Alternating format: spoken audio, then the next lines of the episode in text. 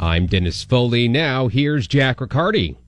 All right. Good afternoon, Dennis. Happy Friday. Yes. It's a nice day. TGIF. It is a beautiful day. Beautiful day. So, when I was growing up, my mom had a saying when uh, we would argue about something. You know, if you if you put up a fuss about something, and my mom had four kids and she wasn't taking any of this, she would she would look at you and she would say, "Is that really the hill you want to die on? Is that really the hill you want to die on?" And that meant this is what you want to fight about. This is what you want to risk an early bedtime, uh, or, you know, getting grounded or no dessert or no bike for a week or whatever. So I've been watching the Democrats this week. They're heading into a midterm election cycle that already historically does not favor them. And I have to ask the question, is this the hill you want to die on? So I don't know if you've heard this big story about the Supreme Court today. It's not about Ketanji Brown Jackson. It's about Clarence Thomas. Clarence Thomas, by the way, just got out of the hospital. He's been very sick. He's the longest serving Supreme Court justice. But it isn't even about him. It's about his wife. And the story goes that around the time of the January 6th rally, Ginni Thomas, the wife of Supreme Court Justice Clarence Thomas, sent some texts to White House Chief of Staff Mark Meadows about stopping the steal. So she was um, interested in the issues around the 2020 election. She is a politically active person. This is not surprising. It's not like she never took an interest in it before now. She always has been. Um, and she is also an American citizen with the right to free speech and her own political views and what have you. She has made it clear repeatedly over the years that she has her activities and Justice Thomas has his, and he doesn't discuss his cases with her, and she doesn't discuss her activities with him. And that sounds like a lot of couples I know, probably a lot of couples you know. But they want to impeach Clarence Thomas from the Supreme Court for her text messages, which are innocuous about the certification of the 2020 vote. Now remember, it's fine for Democrats to vote against certifying an election. They, they've done it in all of our recent elections. They have voted against certifying the results of all of our recent elections, except the ones they won. It's also fine for them to still be claiming a quarter of a century later that the 2000 election was stolen.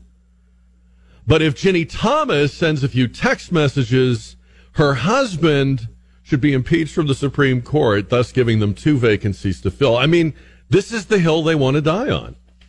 And speaking of Ketanji Brown Jackson, you know, a lot of people think the issue is defining a woman. Everybody knows the definition of a woman. That's why we were joking about it yesterday. The issue is actually wanting to base your appeal to people on the idea that womanhood can't be defined. And in case you are wondering, the, the Democratic media have ridden to the rescue of Judge Jackson. USA Today ran an editorial saying, you know what? It's, there's no answer. It can't be defined. Science can't define a woman. They talked to gender law scholars and philosophers of biology. What the hell is a philosopher of biology?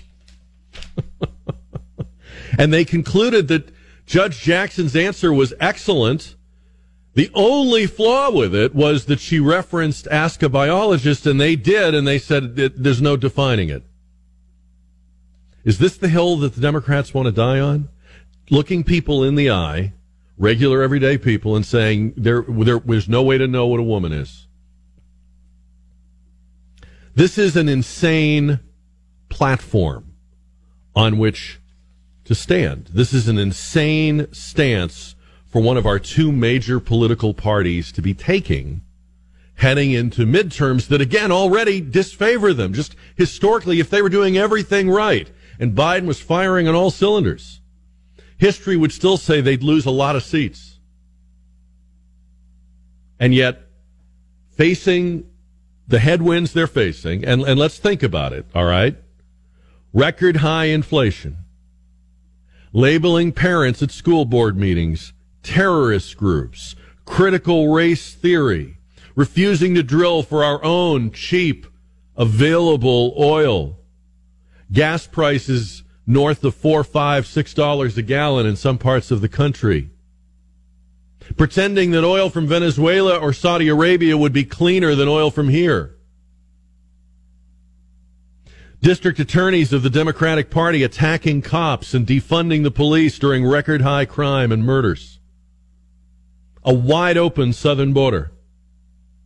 At the same time that they're preaching about the importance of Ukraine's border. And with all that going on, and without answers to any of those things, or the right answers at least. The Democrats have decided, apparently, to try to convince you that the former male swimmer who was just average until he decided to call himself a female and is now dominating NCAA women's events is a woman, but you can't define a woman. He can define a woman. But no expert reached by USA Today can define a woman. So this is what they are standing on. This is what they have decided. This is their, like, you know, the expression, put your best foot forward. This is their best foot, the Democrats. Florida passes what sounds like a pretty common sense law that says you can't teach gender fluidity kids in K through three, third grade. I mean, frankly, I don't want it taught in K through 12th grade, but K through third grade seems pretty reasonable, pretty, you know, uh, basic. Oh no, it's terrible. It's the don't say gay law. You've got the spectacle of the Walt Disney Company attacking its own home state of Florida over what is a common sense bill. And I swear that Ron DeSantis, it's like he baits them. He keeps teeing up these issues that just make so much sense, daring the Democrats to do crazy, and they do it every time. Every time he tees them up, they swing at it. They're, he's like Lucy with the football, and they're Charlie Brown. So, this is their pitch. This is the hill they want to die on. I mean, does it, do I have it right? No answers to the problems we actually are facing in our lives. No answers. We get lectures. We get told that we shouldn't complain about the price of gas, that we should go buy an electric car, which if you could afford an electric car, probably the price of gas is not a, a, a big burden to you. But if, if you complain, you're to blame. If you object, uh, you're not a good American if you use your free speech rights, you get deplatformed or called a domestic terrorist. And they are looking you in the eye with a straight face and saying, no one can define what a woman is. There's no answer. There's no answer, all right. the phone is ringing at the Democratic Party and there's no answer. This is the dumbest thing I've ever seen a political party do going into a major challenging election. I've, I've seen political parties do some dumb things. And believe me, the Republicans are capable of and have often done some really dumb things. But the thing that, that broke me was the, the Ginni Thomas story. They really think that's going to do it. That's, that's going to clinch it. They're going to get two vacancies on the Supreme Court. They've they've got us now because Ginni Thomas sent some texts. So tell me if I've got this wrong or how I've got it wrong. 210 599 5555. Not that I'm trying to help them, but you know, they could mitigate, they could soften their losses if they picked the right hills on which to fight but they have clearly chosen not to do anything about anything that matters.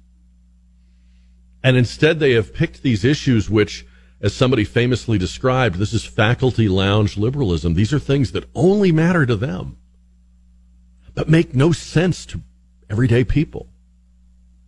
A person standing at the gas pump, pumping this gas into their car, and hearing that there's no way to define what a woman is, is not somebody who's going to take a hard look at your party or its candidates. But they just can't help themselves.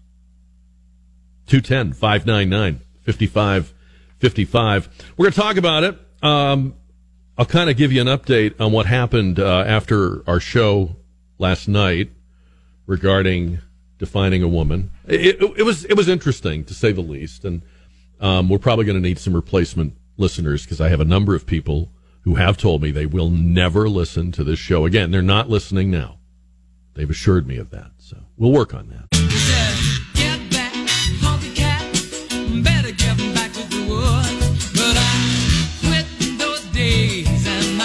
Mm-hmm. There he is, the birthday boy. Today is Elton John's 75th birthday. And today at KTSA.com, I've posted top 10 uh, most overlooked and underplayed Elton John songs, in my opinion. And you can check that list out. Go to KTSA.com for the Jack Riccardi Just a Minute video. And uh, you can also find it on the uh, KTSA Facebook page. We're going to talk about Elton's music coming up a little bit later on. Um, yeah, uh, so we, we did a thing out of the Babylon Bee on the show yesterday. Um, it was uh, ways to tell if you're a woman, and it was just it, the Babylon Bee is a satire website, so it was satire. I I mention that frequently, but satire apparently is dead, and so a whole bunch of people decided that that it was a serious list, uh, that I meant it, and so I've got a whole lot of women that have stopped listening to the show. And let me tell you something. When it comes to losing women, I've been at that a long time. I've been doing that my whole life. So, but that, that didn't just start yesterday. Um, but I'm, I'm okay with it and don't feel bad for me. You know, don't cry for me, Argentina. But, um, I will just say this. If you as a woman think that I'm your problem, not men pretending to be women, and coming into your locker rooms and bathrooms and stealing your opportunities and those of your daughters. If you think I'm the problem, I feel really sorry for you. I don't, I don't feel sorry for me because you don't want to listen to the show anymore or you've decided I'm a misogynist or whatever. I just feel sorry for you that you think I'm your enemy because you're missing a big one, a much bigger one. I'm not the guy you have to worry about. So I was watching because I love college basketball. I was watching the games, the uh, Sweet 16 games that were here in San Antonio last night. Uh, and if you missed it, two phenomenal games Houston over Arizona, Villanova over Michigan. And it was really fun to hear Brian Anderson calling these games on TBS. I don't know if you remember Brian Anderson, but he used to be, back when he was really, really young, I met him. He was the, uh, the radio guy along with Roy Acuff for the San Antonio Missions. I remember going up to the booth um, at uh, Wolff Stadium, and Roy Acuff had become a, a really good friend and, and is, a, is a wonderful guy. And, and he introduced me to Brian Anderson, who looked like he was about, you know, 14 years old at the time. But Brian Anderson is one of the best sports announcers in the business. And so there he is last night on TBS calling these games and he mentioned San Antonio. Did you notice? Did you watch? He would mention San Antonio like every other sentence. And I kept going, yes, do it. Get it in there. He kept mentioning the games were being played in San Antonio. We're here in San Antonio. And, uh, he just sounds like he's doing a great job. He was on with Jim Jackson and, uh, they were the, the duo doing these games for March Madness. But anyway, when they, when they would switch on TBS, when they would switch to their studio show, the halftime and between the games and stuff, um, they had Ernie, uh, what's it, Ernie Johnson, I guess is his name, and you know the usual ex coaches and ex players, but they had a WNBA player uh, on there um, named Candace Parker. Now, just just in case you're not a sports fan, usually they don't have women players commentating on the men's games. But Candace Parker was phenomenal. She was the best thing on the panel. She had the most spark. She was the liveliest. the other guys were like mannequins. And she was sparkling and she had great insights. And I really enjoyed it. So imagine how surprised I was this morning to find a whole Twitter thread complaining about Candace Parker on TBS. But they weren't men complaining, like, what's, what's the broad doing on our games? It was women complaining. You ready for this? Women were complaining that why should Candace Parker have to talk about men's basketball? I'm not making this up. I wish I was. That's how humorless we've become. Instead of seeing this as an opportunity, like, look, there's a woman excelling, so good at what she does. She's with the guys. She's hanging with the guys, holding her, more than holding her own. Nope. Nope, that was a that was a setback. That would probably come as news to Candace Parker, who I'm sure in her burgeoning broadcast career saw this as a great step forward. But no, to these women, that was an insult. That she had to be on that set with those men.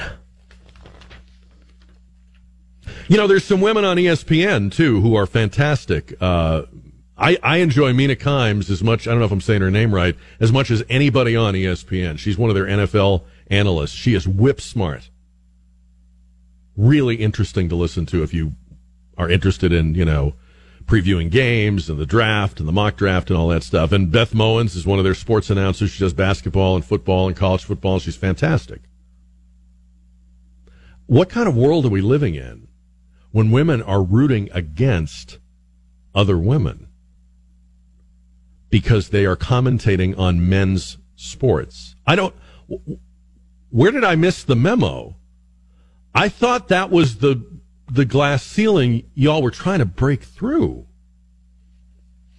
So anyway, Candace Parker has a fan in me.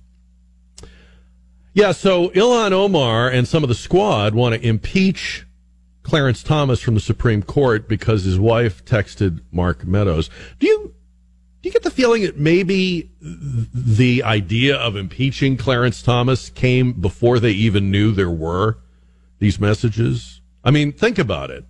The, the current Supreme Court battle isn't really much of a battle. I mean, I know you, you know, it's being presented to you like it's Armageddon, but the truth is a liberal justice is going to replace a liberal justice. It won't change the makeup of the court. It won't change the trajectory of any of the court's rulings. The kind of Supreme Court confirmation battles that are really significant are the ones that change the makeup, you know, the, the, the predicted uh, split of the court. Getting rid of Clarence Thomas would do that.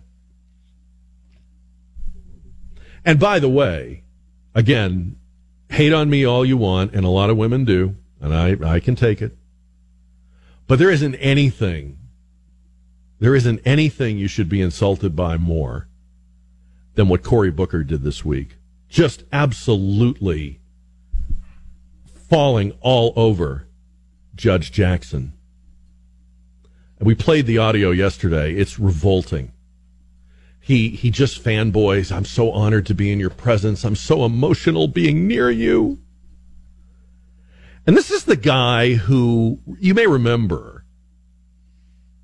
He was the mayor of Newark, and he got elected to the Senate from New Jersey. And he wrote a book about his life and how hard it was growing up. He grew up on the mean streets of Newark, and he, he got to know this gangbanger named T-Bone one of the drug lords of Newark, and they they uh, they had a, a violent encounter, but Cory won him over, and they became friends. And then people started asking questions about T-Bone because reporters that cover Newark were like, "We never heard of this guy," and it turned out he was like corn pop. He didn't exist. He, Cory Booker had made him up.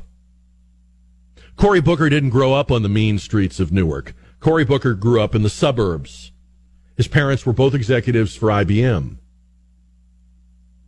Ketanji Jackson also grew up in a very privileged background.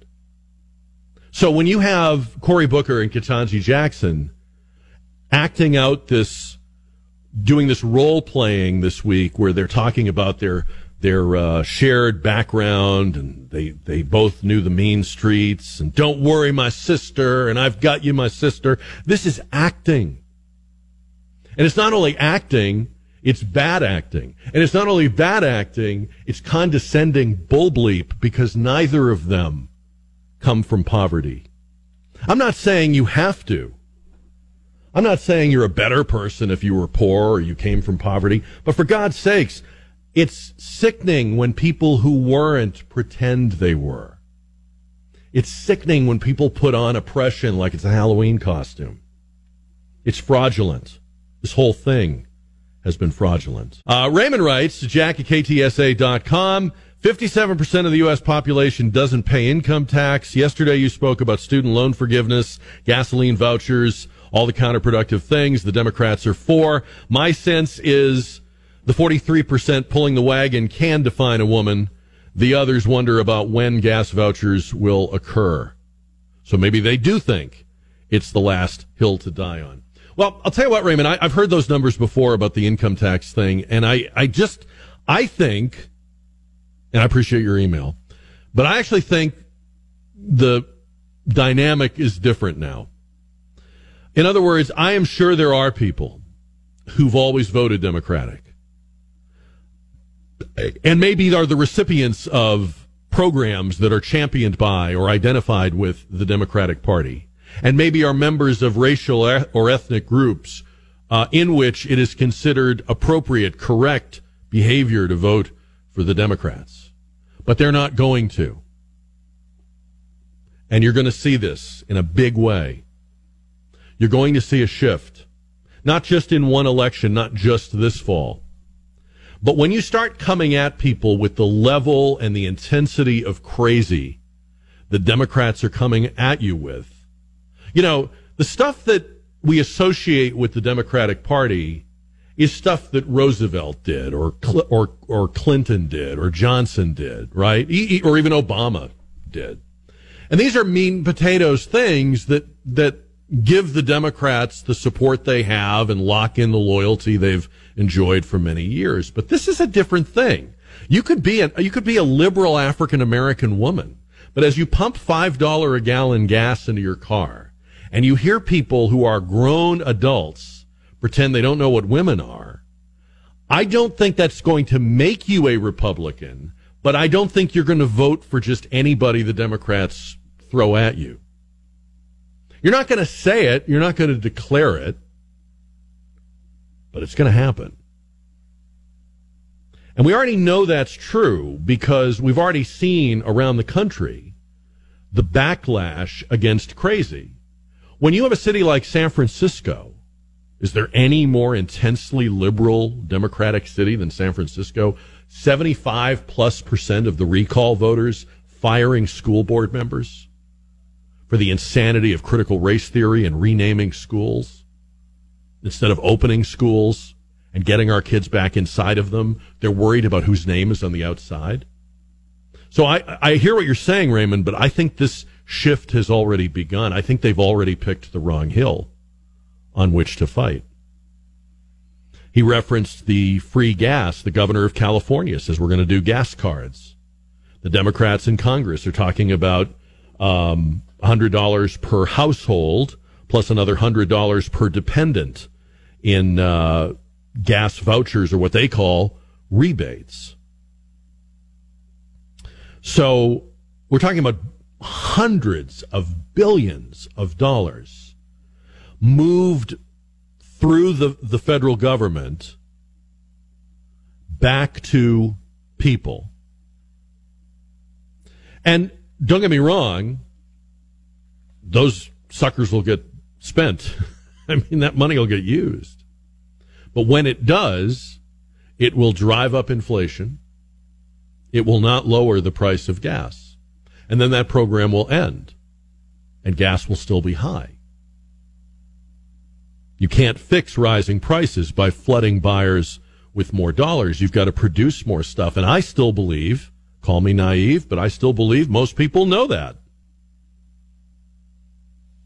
I think most people know that we have, they may not know the specifics or the details or in granular detail, but I think most people know that we are afloat on domestic oil that one party was interested in getting at and the other party is saying we can't have. But they will send you money to buy oil from Venezuela. They will send you money to buy oil from anywhere else but here. I think people are figuring that out. And so even people who have a biography of voting for the Democrats and, and living under Democratic programs and benefiting from Democratic programs, I, I, I don't think they can handle the level of crazy, the intensity. And we ran through all the things that they have decided to base their messaging on. I mean, you know, think about think about it this way. These are the talking points of the Democratic Party right now. Okay, these are the things they've decided uh, are going to be what they're known for. Okay? The things they want to be known for. You can't define a woman. Children in school are guilty of slavery. The southern border doesn't matter, but the border between Ukraine and Russia matters.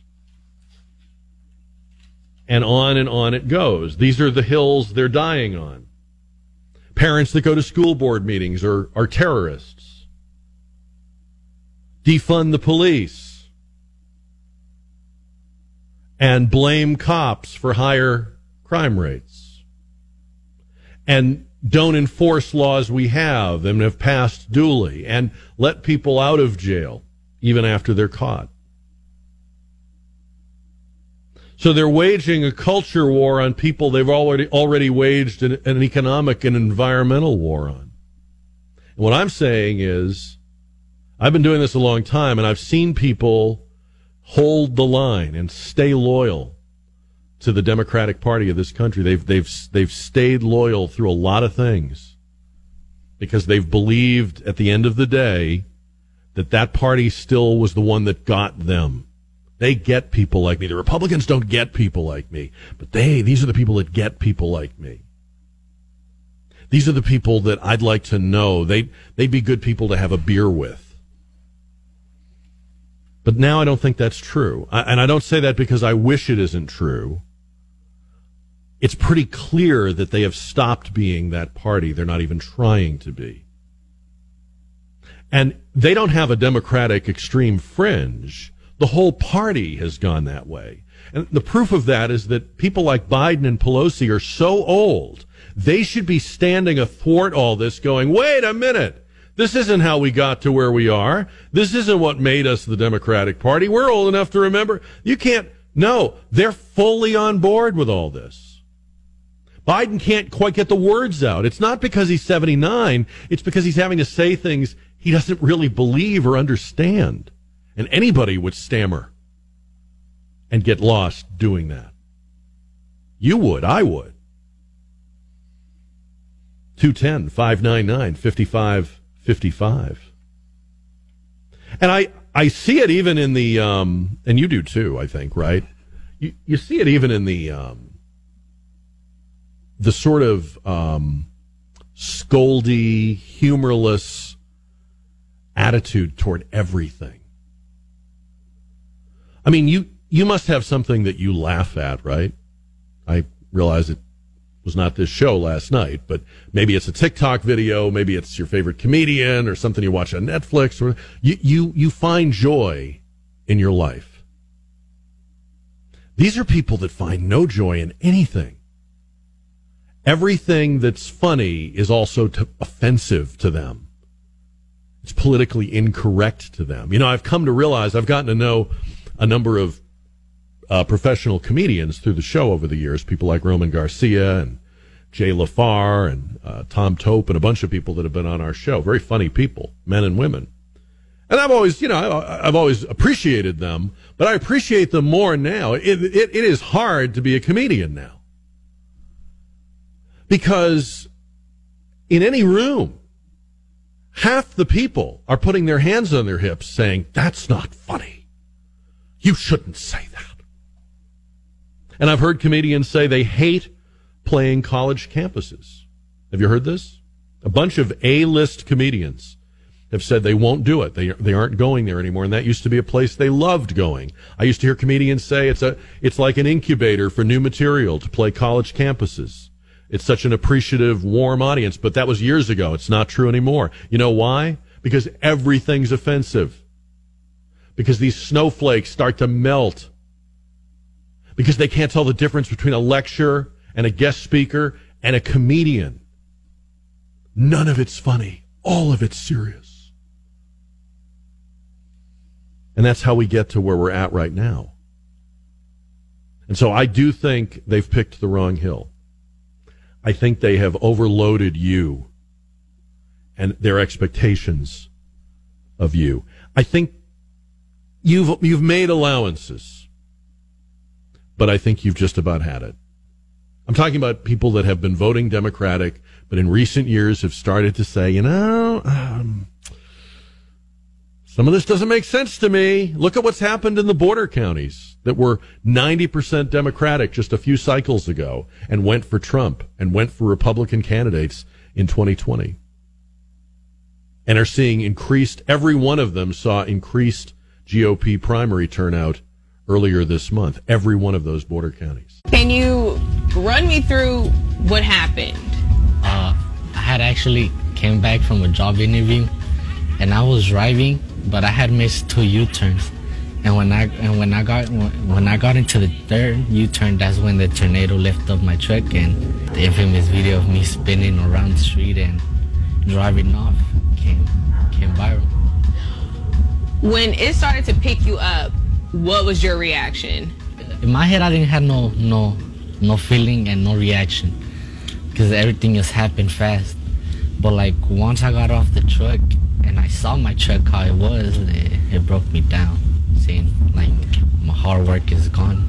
When you say you, it broke All right, that's down. Riley Leon, 16 years old up in North Texas. He was the driver of that truck in the video that went viral. And um, we're, first of all, we're grateful that he's okay. Um, and not surprised this morning that Chevrolet announced they are going to give him a brand new 2022 Silverado in red I hope it's a high trim model. Should be, right? And uh, they're also going to donate a uh, make a donation to the American Red Cross Disaster Relief Fund uh, in honor of uh, his experience. Um, it's a great, it's a great outcome. It could have been a disastrous, horrible story. Uh, thank God he's okay and very smart for Chevy to jump on that. Um, so, I I don't even know what I mean. You know, you always want when your kids get through, go through something like that, you want to like say something like this should now you know, but there's no, there's really no lesson to be learned here. Like you can't you can't sit them down and go now, son. Next time, if there's a tornado, you know, guardian angels, right? Yeah. So we've been talking about the um, the bizarre kind of I don't know what you'd call it the the the the strategy, right, or the battle plan what do the Democrats know that we don't know, or what is it that, that, that I that I'm missing? They're absolutely waging a culture and logic war against people that they need to vote for them. On top of the inflation, on top of the gas prices, on top of the jitters about war with Russia, on top of all the things that are already happening, why are they choosing things like you can't define a woman and Lia Thomas is a woman and, you know, and I, I'm telling you, I really don't think there is a capacity to go along with that. And it, you won't hear people declaring it, announcing it. It doesn't mean they've become Republicans, but there's just going to be a whole lot of shifting. And it's mostly not anything the Republicans have done. I mean, Trump connected with some of these sort of Reagan Democrat voters, but this is mostly the crazy coming off the Democratic Party.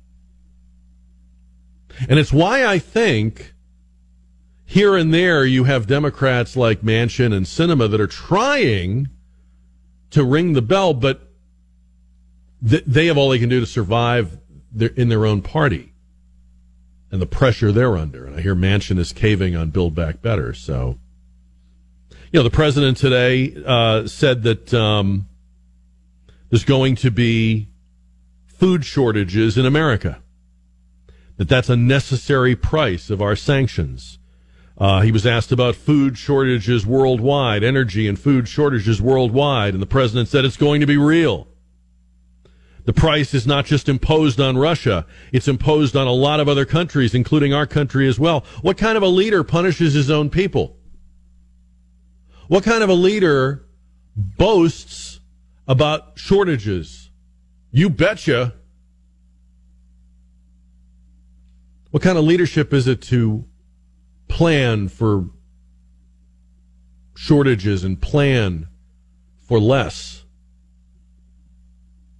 Why would you, in the face of what you claim you know is coming, ban drilling and put windmills and solar panels on what's left of American farmland?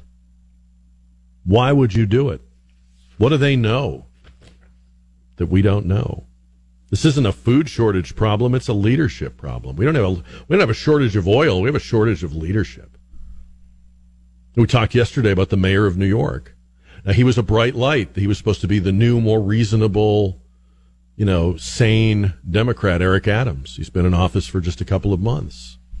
And last week or a week or two ago, I'm a little vague on the details, he had said, yeah, we're going to start lifting these vaccine mandates. It's time. They were imposed by his predecessor. He said, I'm going to do it, you know, on a schedule. I don't want to, I don't want to be forced into it by political considerations. And then he announces that we're going to lift them for professional athletes and performers. What's more political than that? And when you do that, you send an unmistakable message to the kind of people that the Democrats count on and have been counting on for years. Screw you. If you're not a third baseman for the Mets, if you're not part of the cast of Hamilton, we don't have any relief for you. We're not interested in you. Now, again, people will endure because I've seen it in the Republican Party. The Republicans have nominated a series of putzes and they got loyalty and they got loyalty and they got loyalty and then eventually people just started peeling off. I think that's happening now. I saw this. This was interesting. As bad as the price of oil is, the price of lithium has gone up 472% in the last year. Why is that important? Lithium is a prime ingredient in battery packs for electric vehicles. It's one of the key ingredients. You have to have it. They're called lithium batteries. So oil's gone up, but not 500%.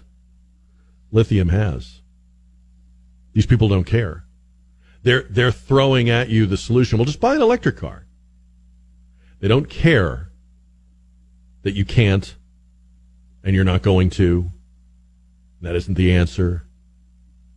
They don't care that it doesn't even sound like they've thought that answer through. That doesn't sound like a compassionate, thoughtful answer. That's just like a shut up and go get an electric car. Stop bitching. So all I'm saying is this is how they're coming at you. So Dennis, we're asking people today on the JR poll, have you ever bought a product from a TV infomercial. Have you ever done that? I have not. See, I'm not surprised to hear that. You seem like a very practical guy. Cheap. Just can't imagine you doing that. Like you, do, no. you don't seem like a spur of the moment. I think I need to have that kind of, you know, kind of. No, guy. everything's well researched and uh, Right. pennies counted, and yeah. Now, a lot of people are saying, and I thought this was interesting. I hadn't thought of it this way. A lot of people are answering the question by saying, well, I didn't buy it from the infomercial, but then I saw the infomercial product in the stores because sometimes the stores will have like a, an as seen on TV, you know, rack. Yeah, I, I noticed that, either. at Target. yeah, Target like has a whole little rack of things Yeah. that, uh, and I think Walgreens does it too. And it's like these are all the things that you've been seeing on the infomercial. So if you didn't order them off the infomercial, you can buy them in the store. And maybe that seems smarter. Like I can look at it and check it out, and you, And you know, can just- stuff like. I'm just Yeah, you could just buy it right then and there instead of having to wait for it to show up in the mail and be like, "When did I buy this? Uh, Right, What was I right. doing at the time?" So um, I think of infomercials as kind of like this is like the uh, this is like old Amazon, you know. This is like before we had Amazon, you'd see these commercials late at night, and um, they they became kind of uh, they they all took on kind of a um, I don't know what you'd say like a tone or a format. They all seemed sort of similar. They they uh, you, you'd almost get the feeling they were all from one company. Many of them were uh, from uh, a guy named Ron Popeil, but not all of them. Um, but you know the same sort of slogans, uh, the the very punchy announcer voice, the 800 number, uh, and I'm just curious. And you know, no judgment. Have you ever bought one of those things? And how did that work out? What was it?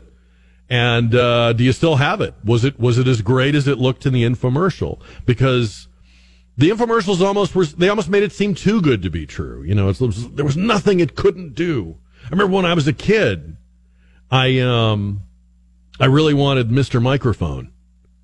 And, um, you know, because it just made it look like, oh man, if you have a microphone, everybody wants to be your friend and you'll be back to pick up the ladies later.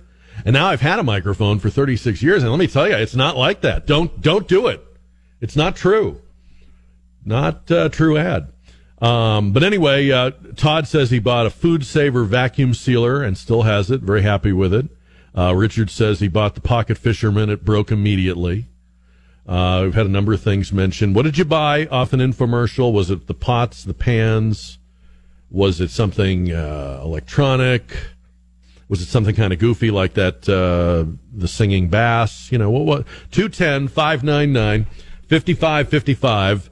Have you ever bought a TV infomercial product? Today's JR poll. We'll see hey, the results coming up. We'll up That's right. right before six. Yeah, no, that doesn't work. Believe me, by now I would know.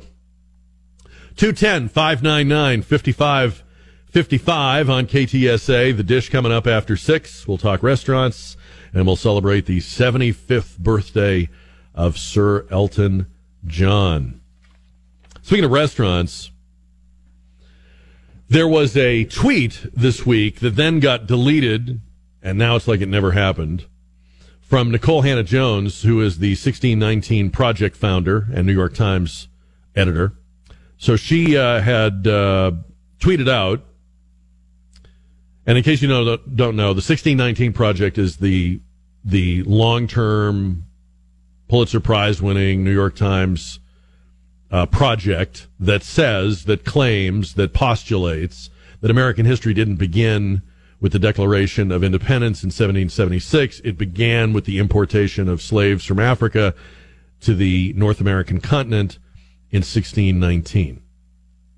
Everything's about that. Everything that's ever happened, everything we do, everything we have, everything you have in your life is an offshoot, is a product, ill gotten gains of slavery. So, anyway, she had uh, tweeted out that tipping is the legacy of slavery and that nowhere else in the world is there tipping. So it must be a remnant of slavery in America. She wrote, um, tipping is a legacy of slavery. Have you ever stopped to think why we tip? Like why tipping is a practice in the U.S. and nowhere else? America is a slaveocracy she says. And she said that slavery had a hand in the development of tipping. And um, I had a thought about this. I, I, don't know if you've noticed, but oftentimes um, there's a certain kind of liberal who is remarkably cheap. like, you know, they used to say that the Kennedys, who were extremely rich and iconic liberals, um, almost never paid their bills. And everywhere they went, they were forgiven for it because they were the Kennedys. And they knew that, so they used that. And if you're not paying the bill, you're probably not leaving a tip. And Nikole Hannah-Jones is now a very successful, very affluent, upper crust uh, journalist with the New York Times, journalist in quotes. It's like she's become one of these people. And this is the irony of those that claim to represent the downtrodden and the forgotten and the oppressed. She's too cheap to leave a tip. And instead of just not leaving a tip, she has to tweet about the merits of it. it's virtuous not to tip. Um, what if she's just cheap? what if she just doesn't like leaving tips and, and she's decided to dress it up as some sort of uh, historical uh, statement? By the way, tipping is done around the world. I remember the first time I traveled abroad. I was a young guy and I was taking my first trip to Europe. And I didn't know anything about anything. It's the first time I ever had a passport. And that was back in the day when you would read travel books now you probably wouldn't do that, but you'd go to the book, bookstore, you get a book about the place you were going to go, like the Fodor's Guide or something. And I remember, you know, one of the things you wanted to know about was paying bills and tipping and ordering in restaurants in foreign countries. And it turns out there's there's tipping all over the world. It's different in different places. It's not unique to this country. It turns out that there's references to tipping in Shakespeare. This is not said in the United States. Um, and so a guy pointed this out to her, and she responded by first blocking him, then saying that he was obsessed with her. That's another comeback now, right? When you argue with them, they say, "Oh, you just you're just obsessed with me." Remember, AOC says that people that disagree with her want to date her, and then she deleted the tweet. So I, I'm beginning to think that when leftists make this tipping is so undignified argument, it's just because they don't want to leave tips. And I've noticed that the most generous tippers are never the richest people. Have you ever noticed that? The most generous tippers are never the most affluent people. They're usually people that knows what it, that know what it feels like to live on tips. Most generous tippers are usually people that have that have been on the other side of tips and they make damn sure they leave one. I think there's some confusion about infomercials and commercials. So I'm not talking about things that are just like commercials, like you saw a television ad for you know Bob Mills and you bought a mattress. I'm talking about those.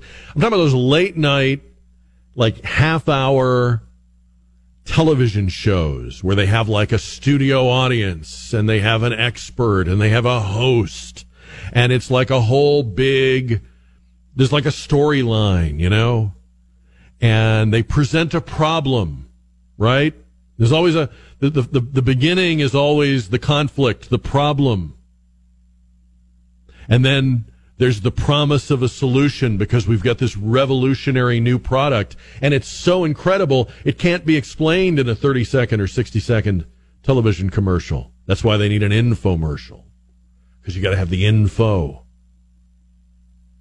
And then they demonstrate it in a variety of ways. If it's a frying pan, they don't just cook in it like you and I would just cook some eggs or something, right? They, they, they take a blowtorch to it and they, they back a Hummer over it. You know, who does that, right? They do all these crazy things. We, we flew an F-16 into it and we did this and we did that. And then, and then they have the people in the audience take a bite of that omelet or whatever was cooked or, or, or experience the product or if it's some sort of, you know, if it's like a, a, a warm, uh, neck pillow they put there and oh, then they moan in ecstasy. It tastes so good. It's so comfortable. Nothing's ever been better than this product. And while people's eyes are rolling back into their head, there's the 800 number on the bottom of the screen and you're, th- and it's, and it's lo- always late at night, right? Because that's when the time is available for them to buy these half hour chunks so it's late at night. You've sat through all this. A couple of people have said to me, you know, I might have had a few things to drink. that might have been a factor, you know. They don't, uh, you know, they don't say it in the infomercial, but they may be counting on that. Just saying. Or you're tired, or your inhibitions are down, or whatever. And you know, for some people, shopping is also therapeutic, right? Like some people shop to make themselves feel better. Well, here you are late at night. You're you're bummed out. Your boss yelled at you. You had a fight with your boyfriend.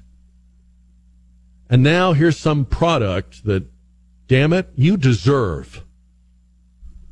Why shouldn't you have this product? Look at how happy the people are in the studio audience. In fact, how have I lived without it this long? Remember, we did a whole show one, not a whole show. We did a segment one time on the show. This was a, a while back about the uh, that rotisserie cooker from Ron Popeil. Remember that? And um, that had a call and response part to it where the audience would chant along with the host. You said it and forget it. And people were, it was like church. They knew the, right? Like when you're in church and you know the response and everybody says it at the right moment. It was like church for the rotisserie cooker. And many a night when I was a young guy watching that boob tube mindlessly, I would think to myself, why do I not have the rotisserie cooker? Why am I not cooking entire chickens or six salmons at once? And then I would answer the question because I live alone. The hell am I going to do with all that chicken? Am I going to open a restaurant? But I have to tell you, that rotisserie commercial, that it it seemed stupid not to buy it, right? You know what I mean, right? The rotisserie cooker. So we did a show about it one time, and people called in, and they love them. And we had people say, "Oh yeah, I've had it for 20 years, and I've had it for 15 years. It still works. It's incredible." I had a lady send me pictures of things. I think you remember that, Don. She sent us pictures of things that she'd cooked in a rotisserie cooker. So I'm just curious. Have you ever bought one of those infomercial products and what was it and how did it work out? 210 599 5555. Oh boy, here's somebody in trouble. Manny Machado is the third baseman for the San Diego Padres. Um, he's a big star. And, you know, spring training is underway. The Padres train in Arizona. And he was interviewed by a local television station about, you know, the upcoming season. And he is sitting there with a Let's Go Brandon t shirt on. He's wearing a Let's Go Brandon shirt. I wonder what will happen. I mean, the logical answer would be, well, why does anything have to happen? And I agree with that because I'm a logical person. But these are not logical times. Something tells me Manny Machado has to pay for this. I don't know how. I'm not sure what will happen. But he's wearing a Let's Go Brandon shirt. And that is like a poke in the eye for some people. I mean, I think, I think we forget how Let's Go Brandon got started, right? Let's Go Brandon is, is a phenomenon of Orwellian proportions because there was a, I believe it was a NASCAR race, and the driver who won the race was named Brandon something, and the reporter for the sports network is interviewing him, and the crowd is chanting F. Joe Biden, and she decides to do a little cleanup on aisle five, and she says, Oh, you can hear the crowd saying, Let's go, Brandon. So that's really what it is. It's, to me, it isn't as much a political statement as it is a statement about the absurdity of the times we live in. We deny reality. We deny what's right in front of us. We, we refuse to believe our own eyes and ears. Orwell wrote about this. He said the last lie the government will tell you is don't believe your own eyes and ears. You can't trust what you see and hear. And that's what she was doing. It's just a goofy thing. And, and it really should have blown over in a day or two. But there was so much backfilling and bodyguarding and white knighting about it that Let's Go Brandon became a thing. And now it's become the catchphrase of the, of the Biden presidency. Who knows why Manny Machado has that shirt on? I mean, I have no idea. And it used to be that you could wear anything on a shirt, and people did. It's quite a time when you have to explain your shirt. I mean, think about that. You you wear a shirt, you have to justify it to somebody, and I guarantee you he will. I know I'm right about this. We'll just it'll be a matter of time, but you watch. Something will happen next week with Manny Machado in his shirt.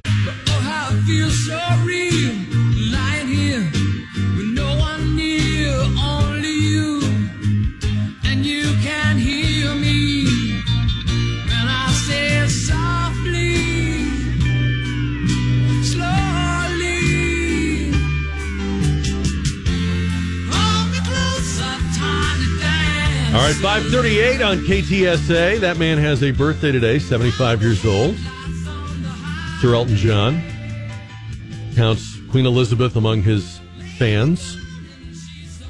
210 599 5555. Coming up after 6, we'll talk restaurants on the dish. We're talking about have you ever bought a an infomercial, late night TV infomercial product, and what was it? And Perry is on KTSA. Hi, Perry. Hey, Jack, how you doing, man? Good, sir. How are you? Great. I bought a. Uh, I just got a divorce in 1999, and my wife got the house, and I, I had a new apartment. And I was bored and, and watching the TV at late at night, and bought this uh, stuff called Walkaway Cookware.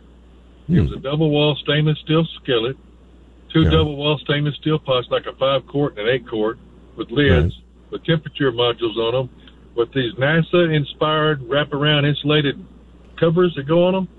Wow. And I can NASA inspired. Wow.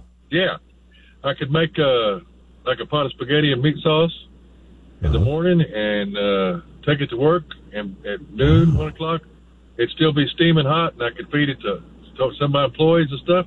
And I it was 22 years ago, and I still got it. We still use it quite quite all, all the time. But How was- about that? It, this was in, in 99 or 2000. It was almost seven hundred dollars.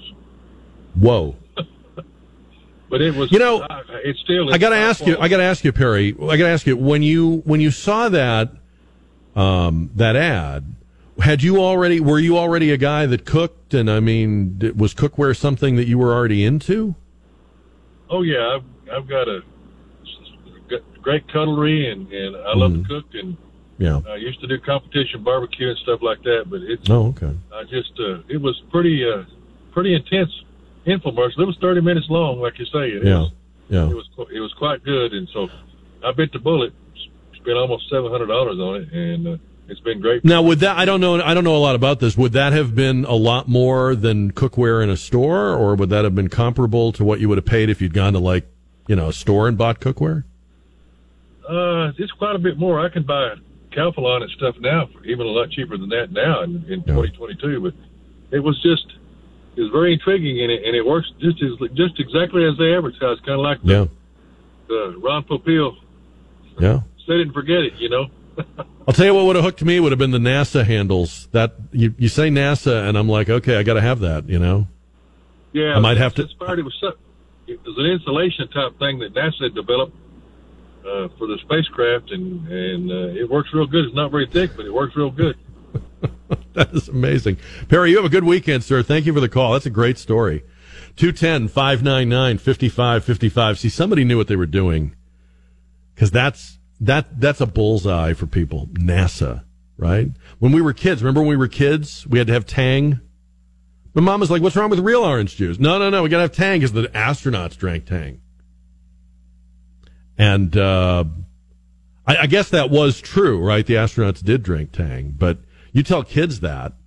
We, if you if you told us the astronauts ate dirt, we'd have gone outside and eaten dirt. Uh, Don is on KTSA. Hi, Don. Hey, how you doing? Good, sir. How are you? I got uh, hustle for the Estefan uh, guitar player thing, you know, where you get the guitar and the books and the method, and you know, I got everything but Oh. the hat Yeah. and the So- talent to play guitar. So you bought all that off the infomercial, yeah. and how did that work out?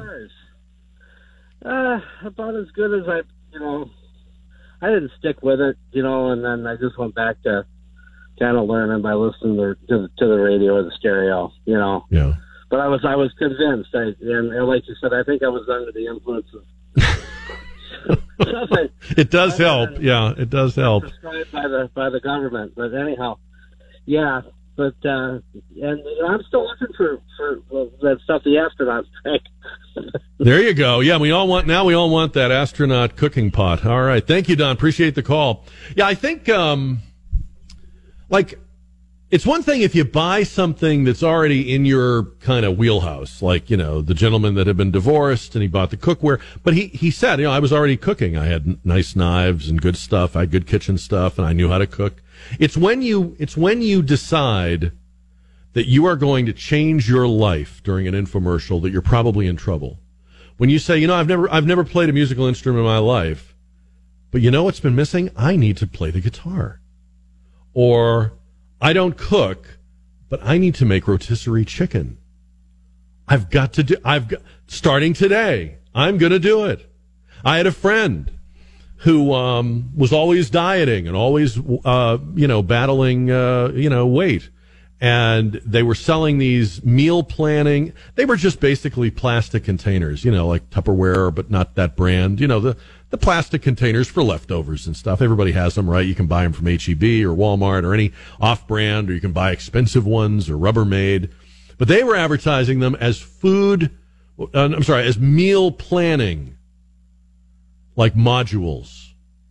And this was how you're going to lose weight because you would divide your food up into these little cubes. And they really didn't look special, but the way they were presented was these little plastic things were, were going to, they were going to save your life because you would prep your meals. You would prep your quantities, you know, portion control. That's the big struggle, right? And so he said, I'm going to do it. I'm going to get those. And he got them. And this is a guy that lives in another state, so I don't talk to him very often. I asked him a while later, after I knew he had them, are you using those? Um, I wasn't trying to mock him. I was trying to be, you know, just curious. Are you using those things? I forget what they were called. They had some fancy name. And he said, Yeah, I am. I'm using them. I said, Have you lost any weight? Well, no. I said, Oh, so was that not the issue, or is the the the portion control is not? He goes, Well, I do divide I, at the beginning of the week, I do divide my food into those containers, but then I wind up eating several of the containers at one sitting. So I don't know. I mean, I think it seems like a good idea because it's late at night and they know how to pull your strings.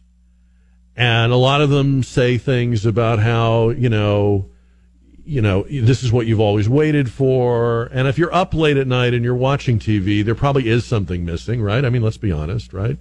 And, uh, you know, so I'm not saying it's wrong. I'm just saying it's kind of a game. And, you know, you win some, you lose some. Sometimes you get, you know, a great set of uh, pots and pans. Another time you get a guitar that you don't know what to do with. Anybody can do this. I'll put it in my machine and.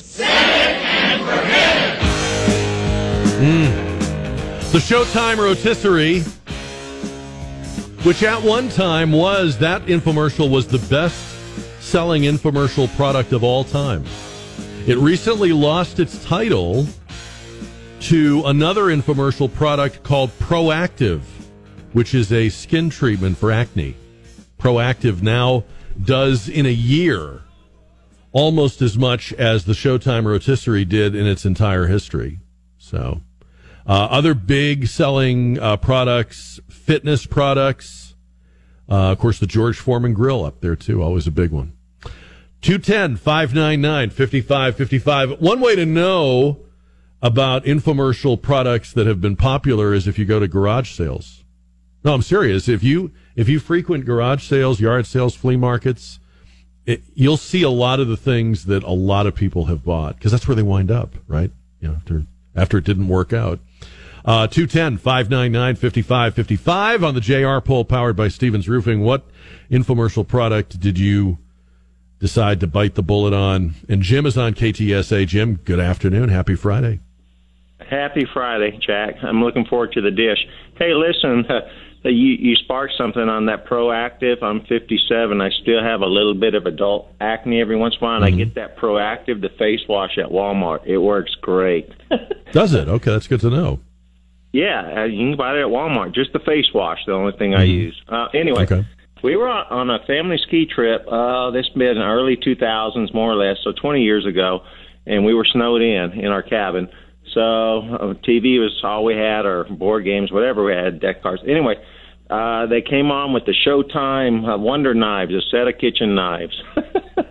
Those were the worst knives ever. Except oh no, what happened? They were so flimsy. The blades were oh my god, they were like you, you use one of those knives, any one of them, you cut. Yeah, it was a oh. hazard. Cut your finger off. Those were terrible. Hmm. But Maybe you should have bought the Ginsu knives. Were the Ginsu knives better? I wonder. I never had those. I remember those, but I never. Do you remember those? but the paring knife on the Showtime, I still have to this day, and I made room for it in my professional knife set. Some knives I bought, German made knives, kitchen knives. And anyway, the paring knife is the only Showtime I have left, and I use it almost every day. The rest So of that them, one was good. The rest of them are gone. All right. they're long gone. Jim, thank you for the call, sir, and uh, you have a good weekend. Yeah, the dish coming up in a few minutes on KTSA. Uh, proactiv, as as as Jim mentioned, a lot of these infomercial products wind up being in the stores. Like OxiClean for years was an infomercial product, but now I think you can get it. I know I bought mine just like at HEB or something, you know. And I don't know if that's like uh, well, it starts out, it becomes so successful as an infomercial that they then migrated over to retail, or whether that was the plan all along. We're going to introduce it on an infomercial and the plan was always to put it in the stores. I'm not, I'm not sure how that how that works, but you know, there's a lot of stuff that started out as only available on TV, and now you can get it uh, in other places. And fitness is a big, big segment. Uh, ThighMaster, remember ThighMaster, Bowflex, and see those are the those are the kinds of decisions you would make late at night. You know, you're up, your stomach's bothering you, you feel old and fat and nobody loves you and then you see these people doing bowflex and you're like yeah that's the life i want. That that's it. That's going to do it for me. I've got to have that. And it's a decision that wouldn't make sense in daytime right admit it right you're like in the in the in the light of day i wouldn't have done this but late at night it's just you there's no one to put their hand you know put put put a hand over your hand and go no no no don't do that think think first they've got you yeah 210 599 5555. Um, or stuff that, um, what was that? What was that thing done? Do you remember it? The, the blanket with sleeves? What was that thing called? Do you remember that thing? I'm trying to It think. was like a blanket, but it had Snuff- sleeves. Oh, let me look it up. A Yeah. snuggie? Was it the Snuggie? Yes. Yes. A blanket you can wear, right? Yes. That's like the answer to a question no one is asking. Like, I really like this blanket. I wish it had sleeves. Who's who's thinking that way? But see, late at night, late at night, and so it's either that or it's something that I've always wanted to get into. That right, like it's some hobby that you don't do, and normally you wouldn't think of doing. But then late at night, you're like, where's my life going? Why don't I have a fun hobby like these other people do? And bang, you're buying something off an infomercial. Ben is on KTSA. Hi, Ben. Hey, Jack, how are you? Good. How you doing? I'm great. Well, I never bought a shake weight or anything like that, but I was like seven years old, I was obsessed with fishing. All right. And there was this infomercial about Roland Martin with this helicopter lure. You would throw it out there and it looked like a little airplane propeller that buzzed over the lily pads and wham, a big bass would bite it. All this good stuff. You could buy them in white, yellow, whatever. Anyways, I begged my mother, said, I got to have one of those because Yeah. I'm obsessed with Right. fishing, you know. I can feed the family, Mom. yeah, exactly. She bought it. Anyways, I got this Oh. thing. Anyways, we went fishing one day, and I took that lure, and I was fishing with it, and I threw it out there, and wham! This fish hit it, and I start hollering because it was really big. And anyways, I reeled this thing in, and I caught a five pound bass. Wow. Anyways, it was a just a fun moment for like a seven year old, but that's like my only successful uh, infomercial memory that Yeah. I've got. So, anyways, that's that's. But you know, if it works for you when you're seven, you're going to think for the rest of your life, hey, I, I can believe these people, right? Oh, exactly. But yeah, that that one. But you know, sometimes uh, as a fisherman, you got to have a little luck and probably a little technique too. So it's not always the product that you can rely I on. think But that's anyway, probably true. I think that's true. Thank you, Ben. Appreciate having you.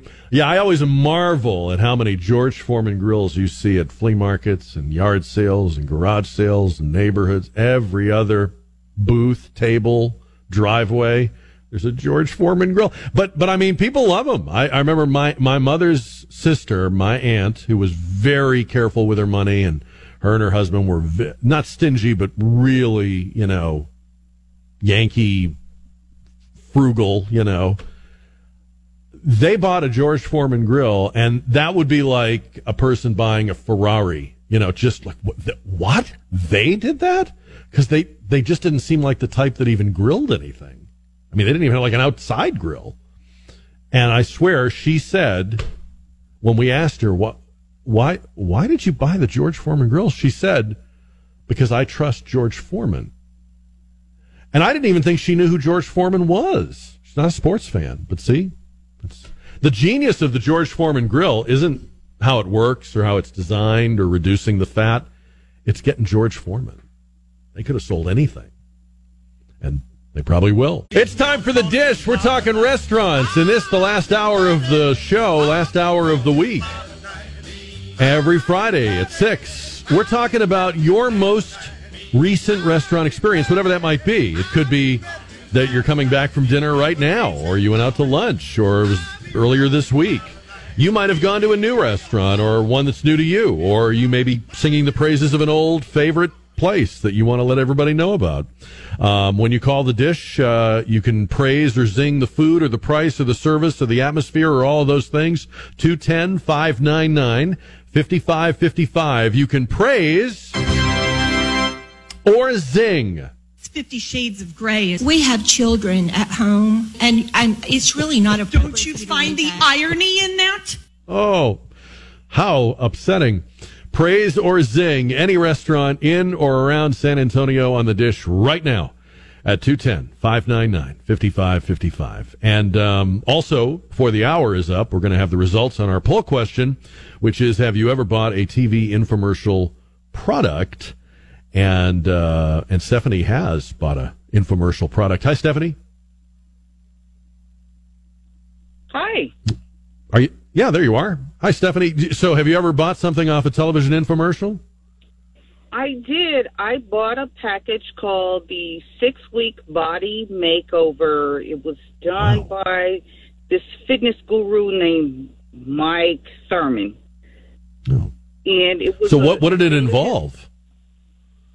So it it was a you answered these questions. It was a booklet, and mm-hmm. you answered these questions, and it told you which colored ones to pull out that fit your your your sex, your body shape, your food preferences, and it literally became a little binder that told you all the great things that you could eat, and it even had some restaurant recommendations and things like that in it that you could eat. And if you stuck to this meal plan right. for six weeks, and it gave you breakfast, a snack, lunch, a snack, dinner, and you could even have the option of a midnight snack, a late night snack, wow. and you could eat out. And in six weeks, you were supposed to have lost at least 15 pounds.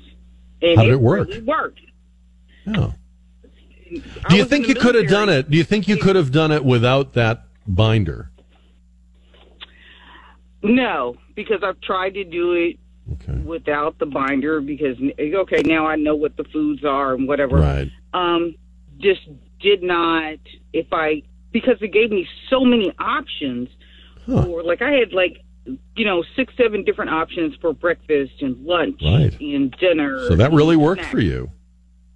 and it really it really worked and being in the military and you know trying to struggle with my weight to make my weight standard Yeah. it when i stuck to that my mother thought i was sick she was like what's wrong with you are you not eating because Well, you showed them, right? the All right. Very good, Stephanie. I'm glad that worked for you. So Stephanie bought a body makeover plan on an infomercial and it worked for her. All right, let me get one more here before we move on to our dish calls. And Susan is on KTSA, Jack Riccardi Show, Friday night. Hi, Susan.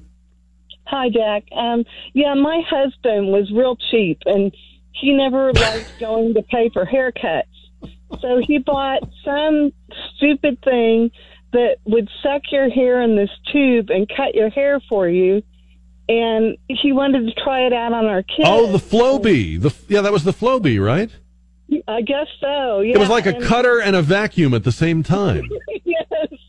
And my my son was like maybe two years old, and he turned that thing on, and the kid screamed bloody murder. He couldn't even get it near his head, and Oh no. I just thought, I just thought, why did you buy this thing? Yeah.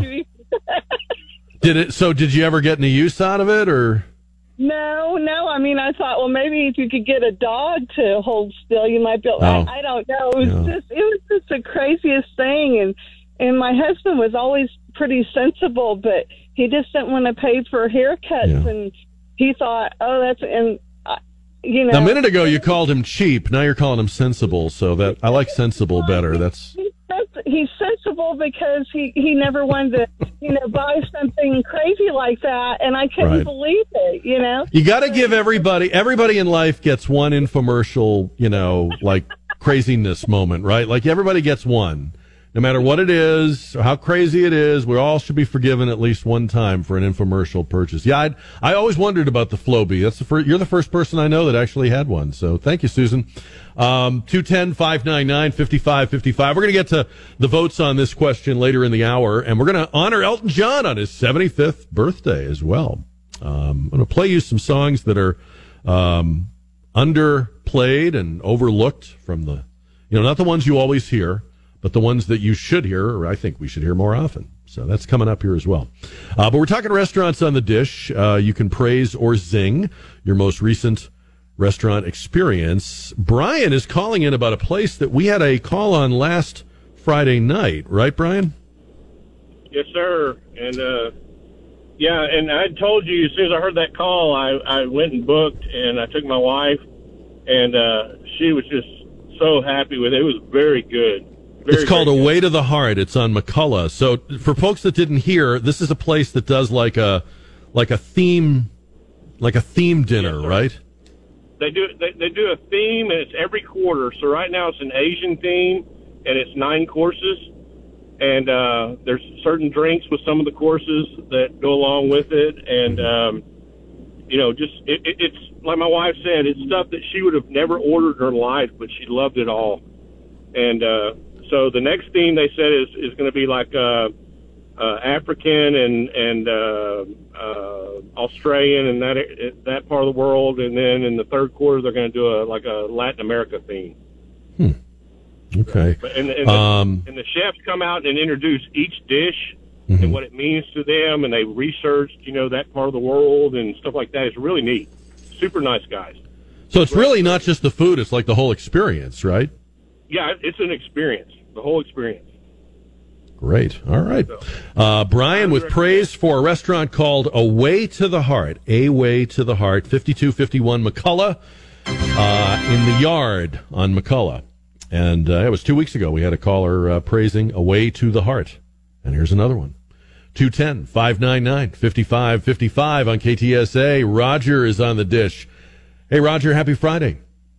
Happy Friday, sir.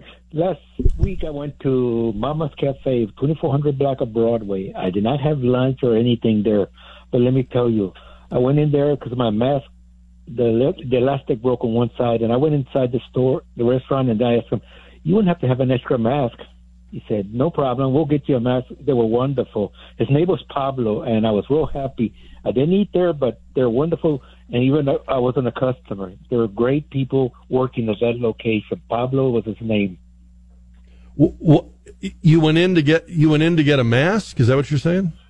Yeah, my mask broke. One side of the mask broke, you know, the elastic. Mm-hmm. And I just thought I'd go in there because I've been there many a times. And then I went on there. I said, well, you don't have to have an extra mask. And he did not Oh, okay. say. Pablo ended up getting me a mask at no cost or anything. Wonderful people there. And that's the Mamas on Nacogdoches. 2400 block, yes, sir. Okay, all right, uh, Roger. Thank you for the call. Um, I guess we'll say that's a praise for the mask. Wendy writes, "I'm almost never available during the dish, but I want to praise John the Greek. I've heard you sing their praises many times over the years. I finally had a chance to try it out this week.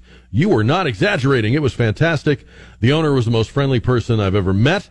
And it was just the right balance of attentive and allowing me to enjoy the delicious food. I had soup and the stuffed peppers with the pita bread and potatoes. Ate every bite, had no room for any of the fabulous looking desserts, but I will definitely be going back to John the Greek at 281 and Thousand Oaks. Says Wendy.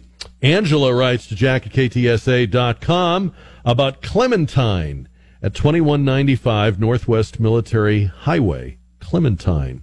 The salads and the entrees are all delicious. I love their beet salad and the chicken entree. Chef, uh, the uh, chef John Russ was just nominated as a semifinalist for the James Beard Best Chef in Texas Award. He does an amazing job. She says, My favorite dessert is the Clementine Crunch Bar. And uh, I recommend it highly, says Angela, about Clementine, 2195 Northwest Military Highway. All right, 210 599 5555 to praise or zing your most recent restaurant experience. Dean is on the dish. Hi, Dean. Good afternoon, Jack. Uh, I was calling in about the Castroville Cafe in Castroville.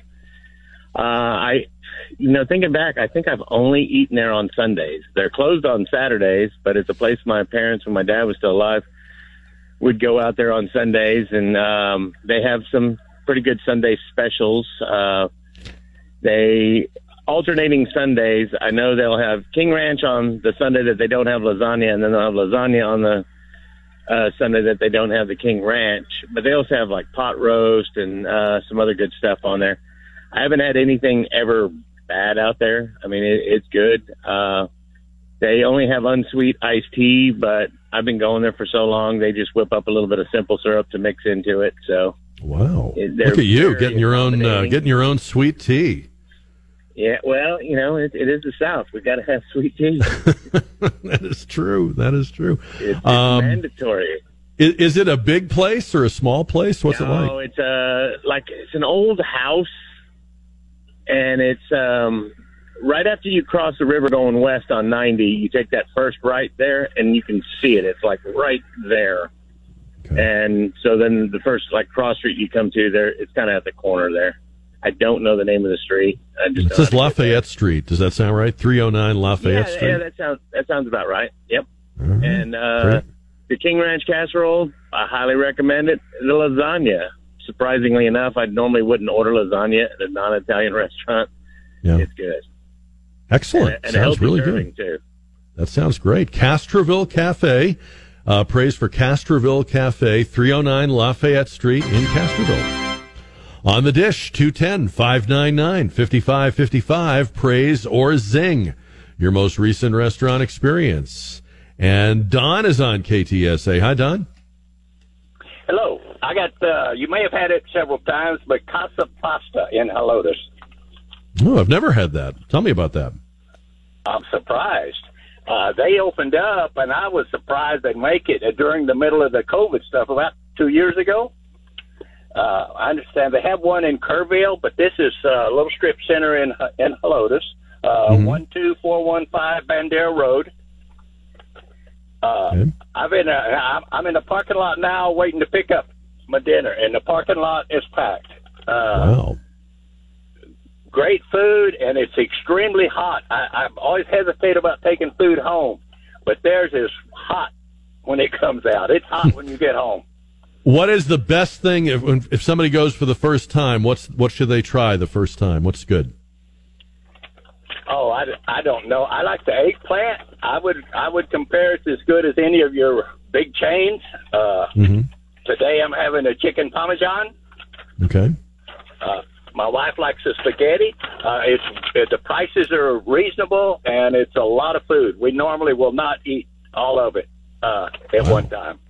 Well, that sounds really good. We can get two meals out of it uh, um, every time. All right. 12 4 15 Bandera Road in Helotes for Casa Pasta. Casa Pasta. Don says the food is extremely hot. 210 599 5555. So praise so far for Castroville Cafe in Castroville and Casa Pasta in Helotes. And Deborah is on the dish on 550 and 1071 KTSA. Happy Friday, Deborah. Happy Friday to you. Um, I am going to. I want to tell you about Han Machi Korean food. It's on Huebner at the end of a strip mall. I don't have the exact address. I'm sorry, uh, but um, to start with, when you're going in the door, there's a there's a paper on the on the window at the door that says uh, you can only, or when we went anyway, the, uh, the, the paper said you could only stay in the place eating for 90 minutes, and they spe- and for dining they spelled it D I N N I N G. Maybe Korea. I don't know if it was Korean's writing or not. The next thing we saw was uh, the menu. You automatically are spa- spending twenty seven ninety nine if you're an adult and seventeen ninety nine if you're a child up to age ten. Four and under are free. We were told we would on the menu. It said we would be served with miso soup, rice, and a lettuce leaf. Okay. Okay. I never saw lettuce leaf as a separate thing before. Hmm. Uh, it's one of these places that has a grill in the center of the table. Right. And I asked the waiter, "What if you don't know how to cook, or what if you don't know how to grill?" And they Right. he smiled and said, "Well, when in between um, uh, other people, we will help you all we can." I see. And um, they had, I thought it was going to be a buffet because it looked like you know selections.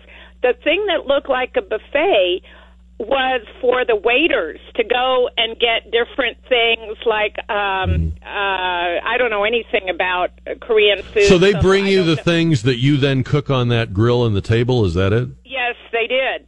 And I was there with with a rather large group and um they um and and if you weren't there with somebody to cook it, uh you're going to be there without a paddle from what I could tell. And um and um I mean one of the group of 4 that I was at the table with did know how to cook cook this stuff, but I certainly didn't. Right. Uh, if you wanted to take any, you got three different selections, and I think you got uh, and and the main ones that we wanted were not available. You could get octopus. You could get um, uh, what what else? Let me see. The beef brisket and the steak were out. Uh, they had uh, shrimp, squid, baby octopus, or bass. Um, there was a ten dollar charge if you wanted any of the food to go for one of those regular what everybody gives the white uh, to go box. Okay. Uh, they had Japanese ice cream for four ninety five. Okay, I, you, you can't you can't take me through the whole. We, we can't we can't do the whole thing, Deborah. But, oh, bottom line is this a zing? I mean, are you not? Is basically it sounds like you were not happy with it, right? Okay. a zing. And And and so what was the main thing that you had to cook it yourself that you, you feel like for those prices they should do it for you and bring it, you know, ready to eat, right? Um, no, I just wouldn't go at all because Oh, okay. it's just it. There's no, and Okay. then they add a five dollar service charge. Okay. I mean, All right. it, do not. I don't. Bye. Okay, I got it. It's a zing. It's a zing for Hanmachi Korean barbecue. We'll be here next week. Shades of gray. We have children at home, and, and it's really not a. Don't you find the irony in that? Uh, 10 222 Huebner Road. Uh, zing for Han Hanmachi. We've never had a call about it. I've seen those around town. There's a there's a few of them. Uh, I didn't know what they were or what they were about. Um, I knew what they were. I just didn't know that you had to cook it yourself. So yeah, okay.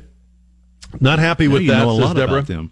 Now we know a lot about them, perhaps more than we need to. So 210 599 5555 on the dish on KTSA. And Ruben is on the radio. Hi, Ruben. Good afternoon. Happy Friday. Hi, happy Friday. I wanted to call about a restaurant called Six Clicks Cafe in Helotes, Texas, off of Bandera Road. The address is 12916. My in laws told us about it uh, just this beginning of the week, and we came out here and tried it Wednesday evening. The food was delicious. My wife had the country fried steak. I had a ribeye plate. We had a little dessert afterwards. They had really good bread pudding. Um, and we're out here to try it again tonight. They're supposed to make really good burgers, so we're going to find out. Where in uh, where in Helotes is that? Um, it's right across the street from O'Connor High School, right behind the Dairy Queen. There's only one, the, the Texas stop sign, Dairy Queen. okay. And um, what is the best thing to get there? Would you say? Uh, what, what seems Well, like the best thing to order? I would have to say the ribeye because it was cooked to perfection. They made a really good uh, loaded baked potato with it, and um, some uh, green beans, long string green, uh, green beans. Okay. Is it a big place or a small place, or how would you describe the? Very, it's actually a really small hole in the wall place. probably seats it's in the strip center there. It probably seats what 25, 30 people, maybe a little more. Okay. So small place, really good food. Definitely try the ribeye and the loaded baked potato, huh? Yeah, well, we're going to try the burgers. They're supposed to be really good here as well. All right. We might have another praise about the burgers next time. I hope you'll do that. Yeah, call me back if you go back again and see what else is good there. 12916 Bandera Road. 12916 Bandera Road in Helotes. We spent a lot of time on Bandera Road in Helotes tonight, aren't we? You're going to wonder about us.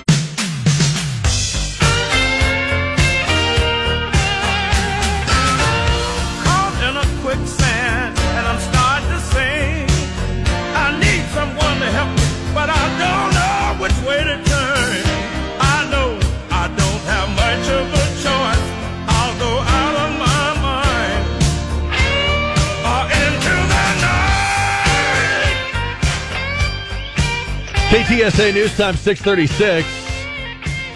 Another half hour of the dish. We're taking your calls to praise or zing your most recent restaurant experience. We'll also have the results on our JR poll question powered by Stevens Roofing later in this half hour.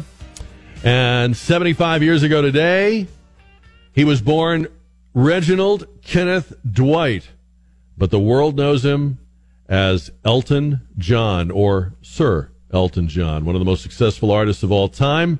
In a six decade career, he has sold over 300 million records, including some of the best selling, two of the top 10 best selling albums of all time, and the best selling chart single of all time, his re recording and reissue of Candle in the Wind, which was uh, reissue, re- redone by him and then reissued after the death of Princess Diana in 1999. Elton John today is 75 years old.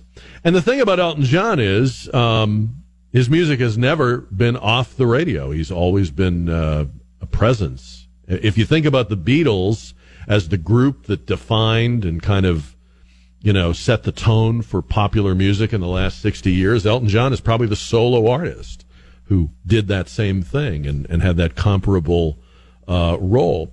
But I wanted to think about today the songs that I think are beautiful, incredible Elton John songs, but are not heard on the radio um, anymore or as much. Not the, the, the ones, in the words, that don't get the super high exposure.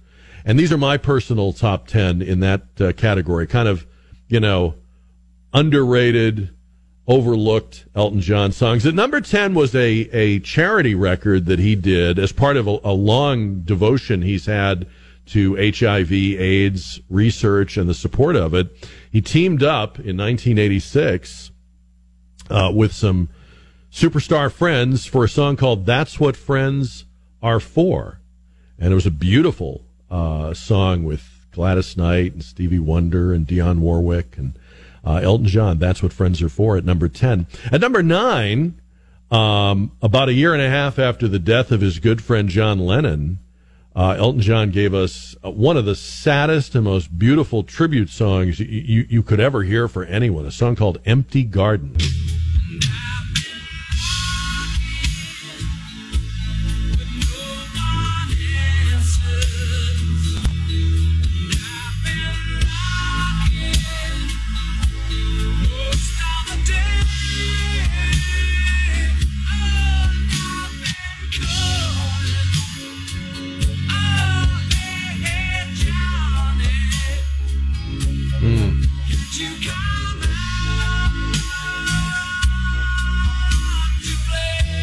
His good friend John Lennon, Can't You Come Out and Play?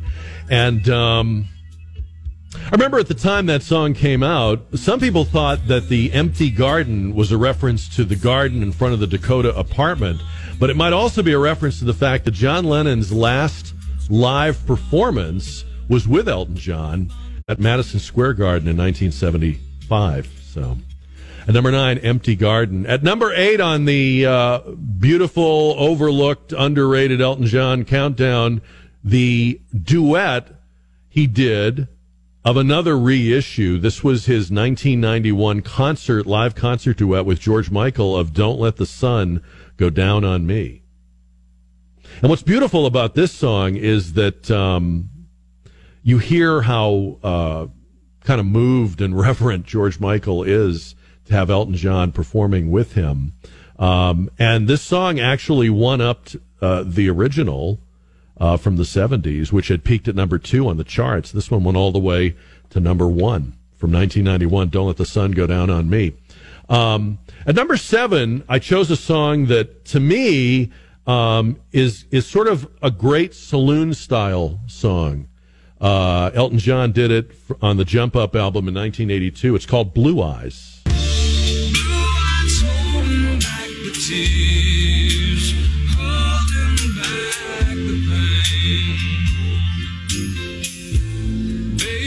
got blue eyes, and she's alone.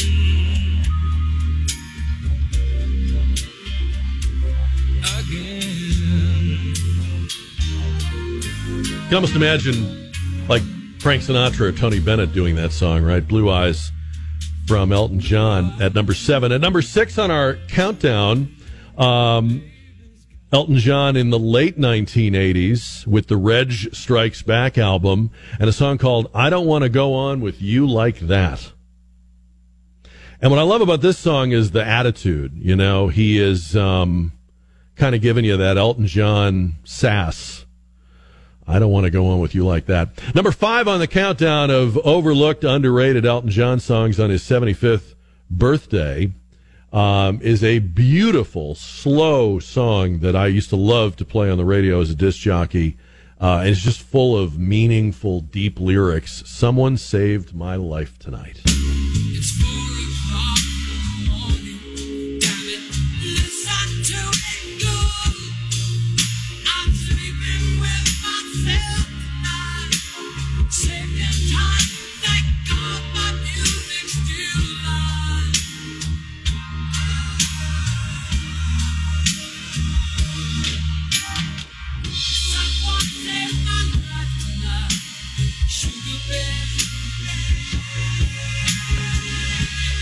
You know, when you think of um, when you think of Elton John songs, you tend to think he did so much in the seventies uh, and eighties, but he, of course, he's still active today. He still has songs on the charts. He's still recording new music, and in the two thousands, he did uh, some concept albums that were I, I, thought were amazing. He did one in 2004, which I have the CD for, called Peachtree Road, and it really showcases how much Elton John, a, a British subject, loves America. He loves Americana.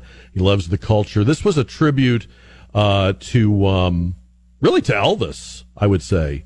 Uh, who came from Tupelo, and it's a song called Porch Swing in Tupelo.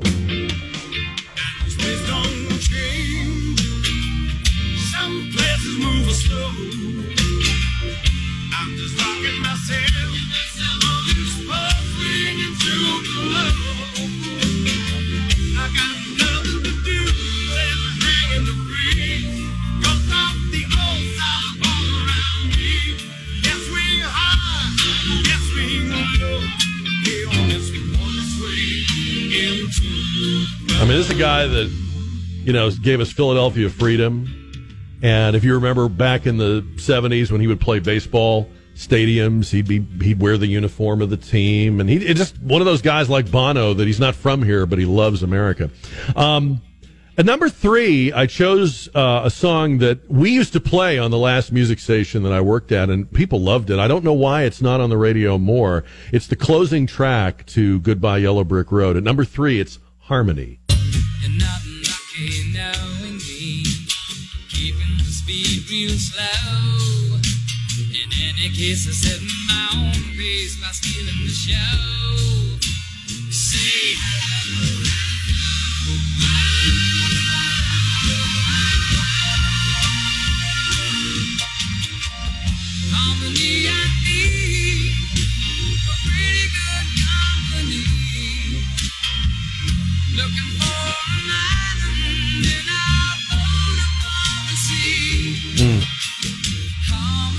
Harmony from Goodbye Yellow Brick Road in 1973.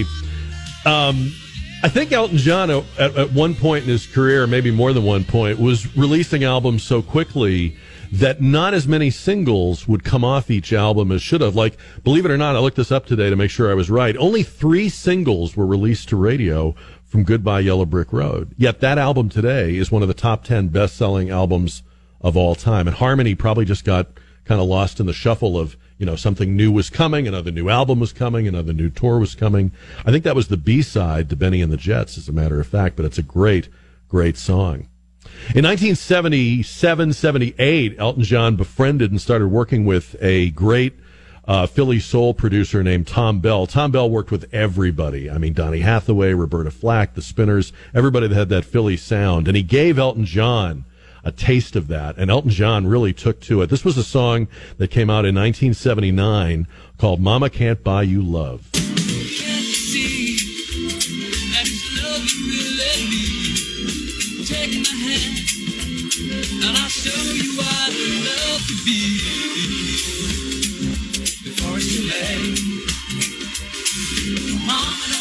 You, Daddy don't want you.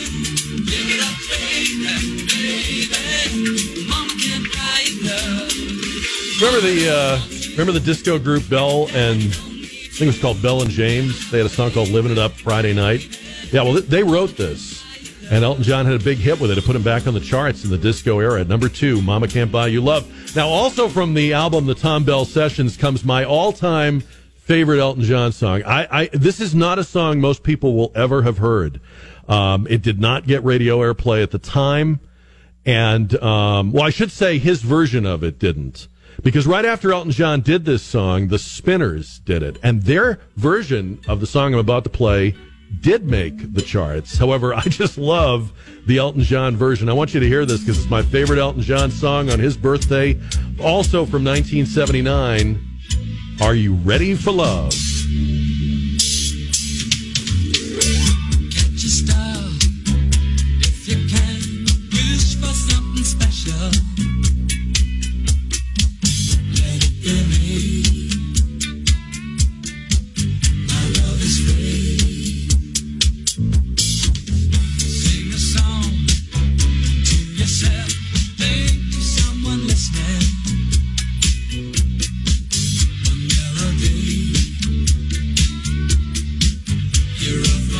And if you need a little trivia sometime, the Spinners actually sing backup on both Are You Ready for Love and Mama Can't Buy You Love. I mean, that's how, how close knit the whole Thom Bell Philly soul scene was. These artists are all in there with each other and helping each other out. And it was a great revelation, Elton John, to be brought into that and, and made a part of that. And of course, I think he did justice to the songs and, and to the great Thom Bell's arrangements and production. We're going to hear more of uh, Are You Ready for Love later in the show. But that's my top 10. You can find it at ktsa.com. Tell me your favorite Elton John song, and we wish him a beautiful, blessed 75th birthday. A guy that we've uh, shared a lot of joy and sadness and love and loneliness with Elton John.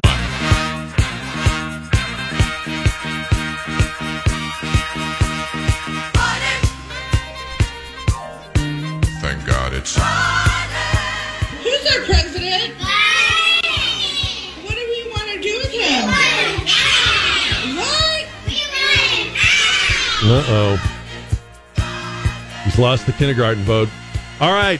Results in the JR poll, powered by Stevens Roofing. Have you ever bought a TV infomercial product?